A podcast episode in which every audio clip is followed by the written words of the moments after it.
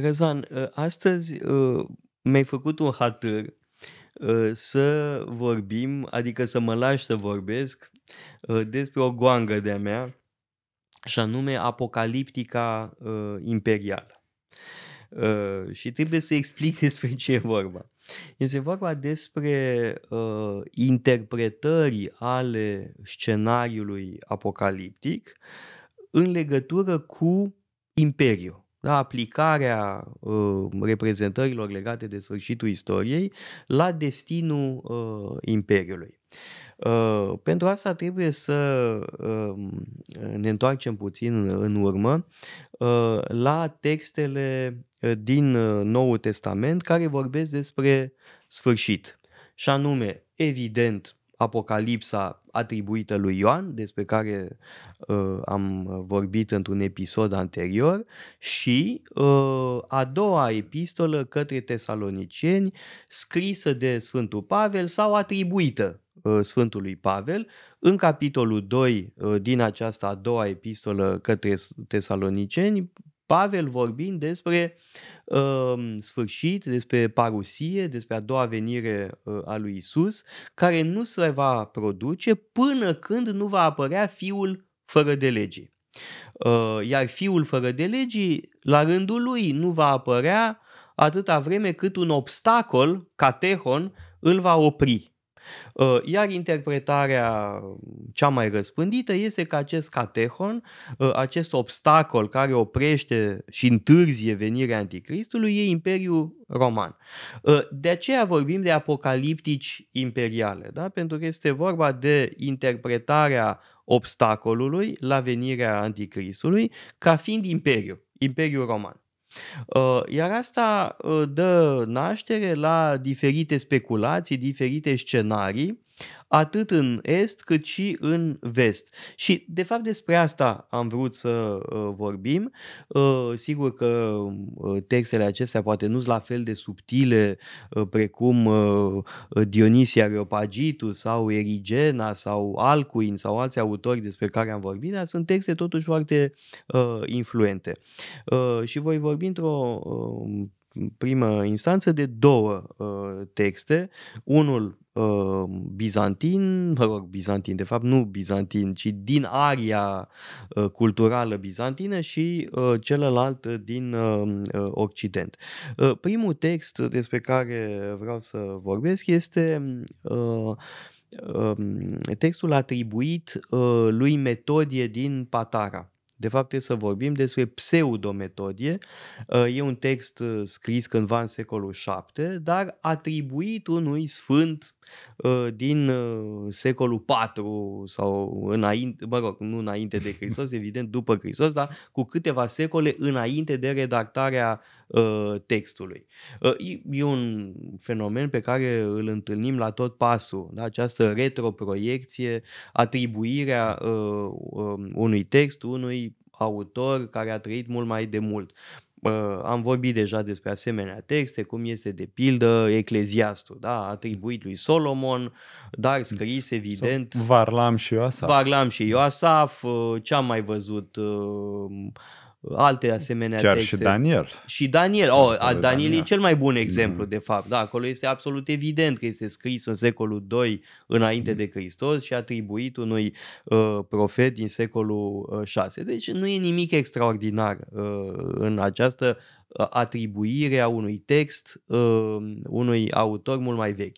Uh, textul acesta apare într-un context foarte precis care are legătură cu Ioan Damaschinu uh, și anume este scris de un autor creștin, dar care trăiește în mod evident în teritoriu ocupat de arabi. Uh, tot în zona Damascului, da? tot undeva în Siria trăiește și, ace- și autorul uh, acestui text, uh, atribuit așadar lui Metodie. Uh, și despre ce e vorba.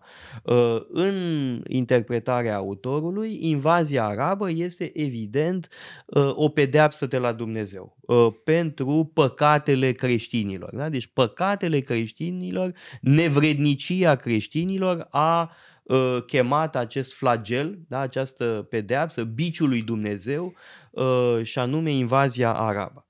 Uh, numai că va veni vremea uh, când uh, uh, aceste lifte, noi așa, vor fi împinse înapoi uh, de un ultim împărat. Da? Un ultim împărat care va restaura Imperiul Roman în toată splendoarea lui, va restaura uh, gloria creștinismului și va împinge înapoi pe uh, cotropitori, numai că uh, după ce își va încheia această misiune Uh, de a împinge înapoi pe ocupanți, pe invadatori, se va duce la Ierusalim și va de, își va lua coroana de pe cap și o va depune pe Sfânta Cruce și apoi Sfânta Cruce se va ridica la cer împreună cu coroana uh, imperială. Da? Deci ultimul împărat renunță la puterea lui uh, după ce restaurează Imperiul Roman în toată grandoarea lui.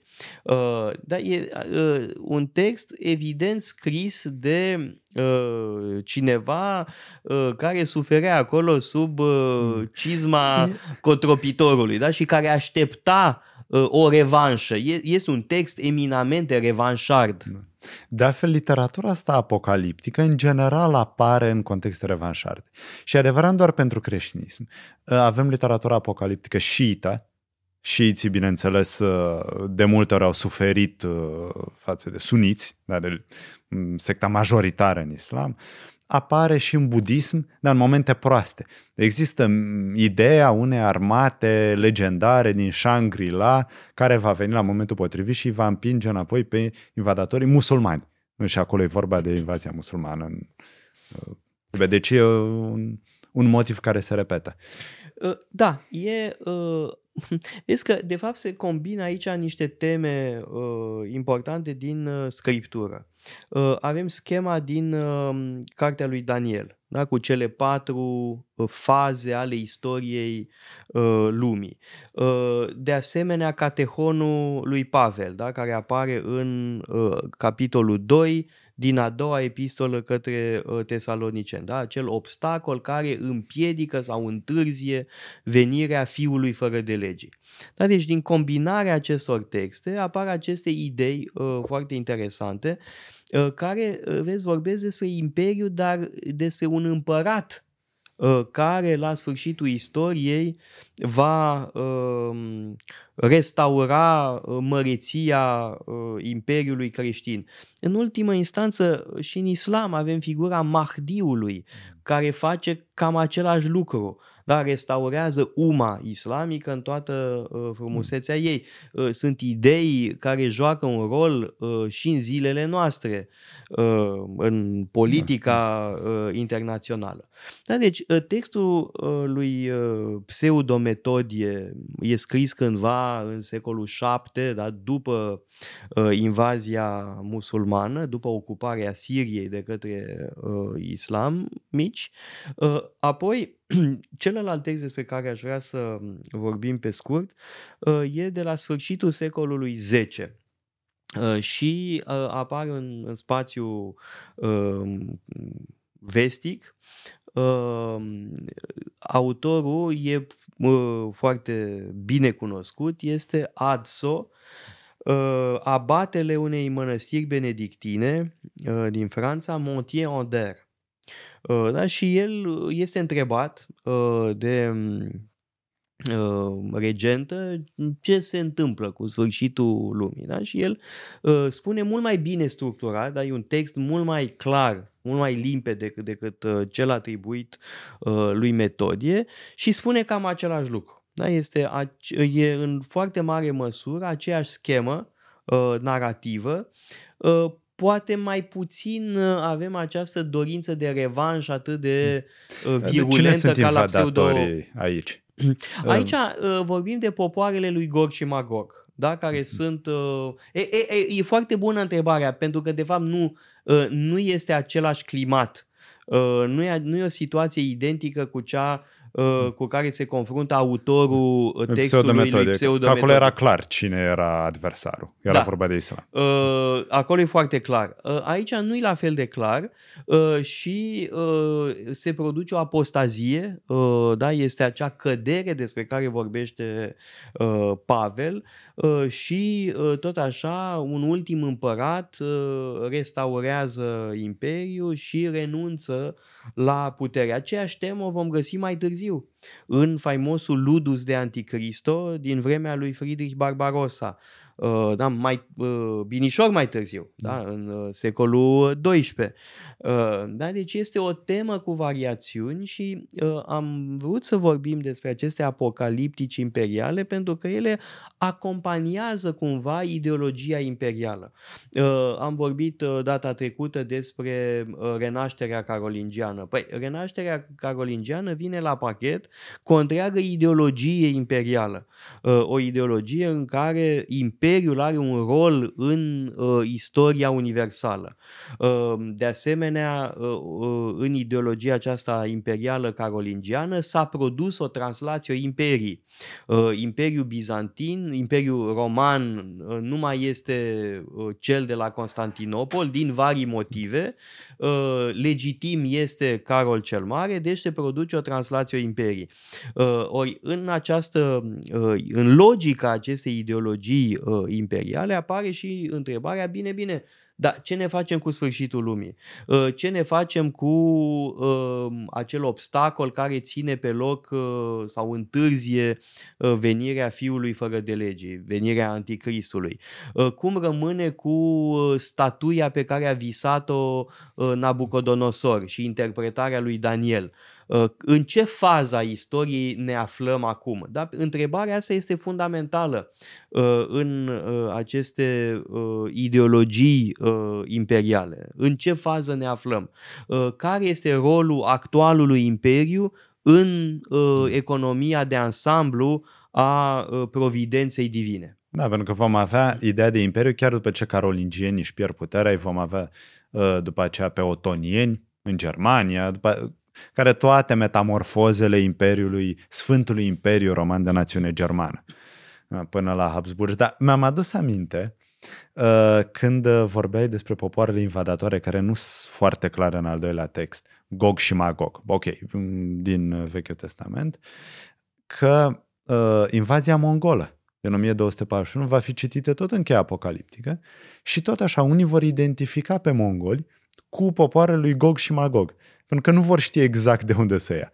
La început au crezut că sunt creștini, după care, pentru că se băteau cu musulmani, după care și-au dat seama că mongolii nu sunt creștini, chiar dacă aveau printre ei nestorieni, uh, și i-au identificat cu Gog și Magog, până când totuși amenințarea mongolă s-a stins.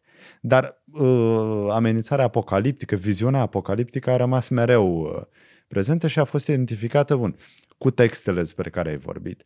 Apocalipsa, um, Sfântul Pavel, Daniel, dar uite, chiar și uh, Gog și Magog, care apar în Geneză, uh, sunt, uh, joacă un rol în această gândire, pentru că istoria nu mai este una seculară, de fapt este una sacralizată și e vorba de un progres al istoriei care are anumite faze și trebuie ghicite da. din folosim Ce trebuie reținut din asta, dincolo de cele două texte despre care am vorbit, două sau trei, dacă adăugăm și Ludus de Anticristo din uh, secolul XII, uh, uh, este că uh, avem scheme uh, biblice aplicate la istorie. Uh, fie că e vorba de cartea lui Daniel, uh, fie că e vorba de Apocalipsa atribuită lui Ioan, uh, fie că e vorba de a doua epistolă către tesaloniceni, fie că e vorba de mm, o interpretare simbolică a zilelor creației. Da, vom avea asta la Bonaventura mai târziu. Um, e vorba în toate aceste cazuri de folosirea unor scheme uh, biblice pentru interpretarea istoriei. Uh, am văzut asta deja uh, cu Gregoire de Tours, uh, cu Beda Venerabilul, într-o mai mică măsură, dar totuși da. și acolo da, e sigur. evident. În fond scriu un comentariu despre revelație, despre apocalipsă. Da, uh, același lucru este adevărat și în cazul acestor texte uh, despre care am vorbit astăzi și e vorba în general uh, de ceva adevărat în privința uh, istoriografiei uh, medievale. Maniera de a scrie istorie în Evul Mediu e marcată de această căutare a unor Uh, scheme uh, biblice.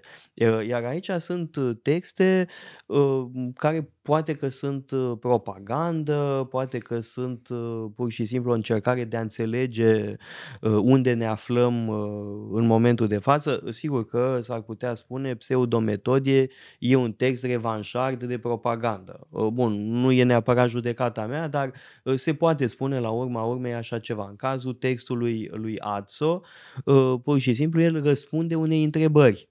Uh, uite unde ne aflăm. Uh, uite ce, uh, ce ne spun scripturile despre uh, problematica aceasta da? a uh, situării uh, Imperiului de acum într-o uh, economie uh, generală a uh, providenței și a istoriei mântuirii. Uitați-vă pe site-ul paleologu.com avem o sumedenie de cursuri pasionante și mai cu seamă o pleiadă de lectori excelenți.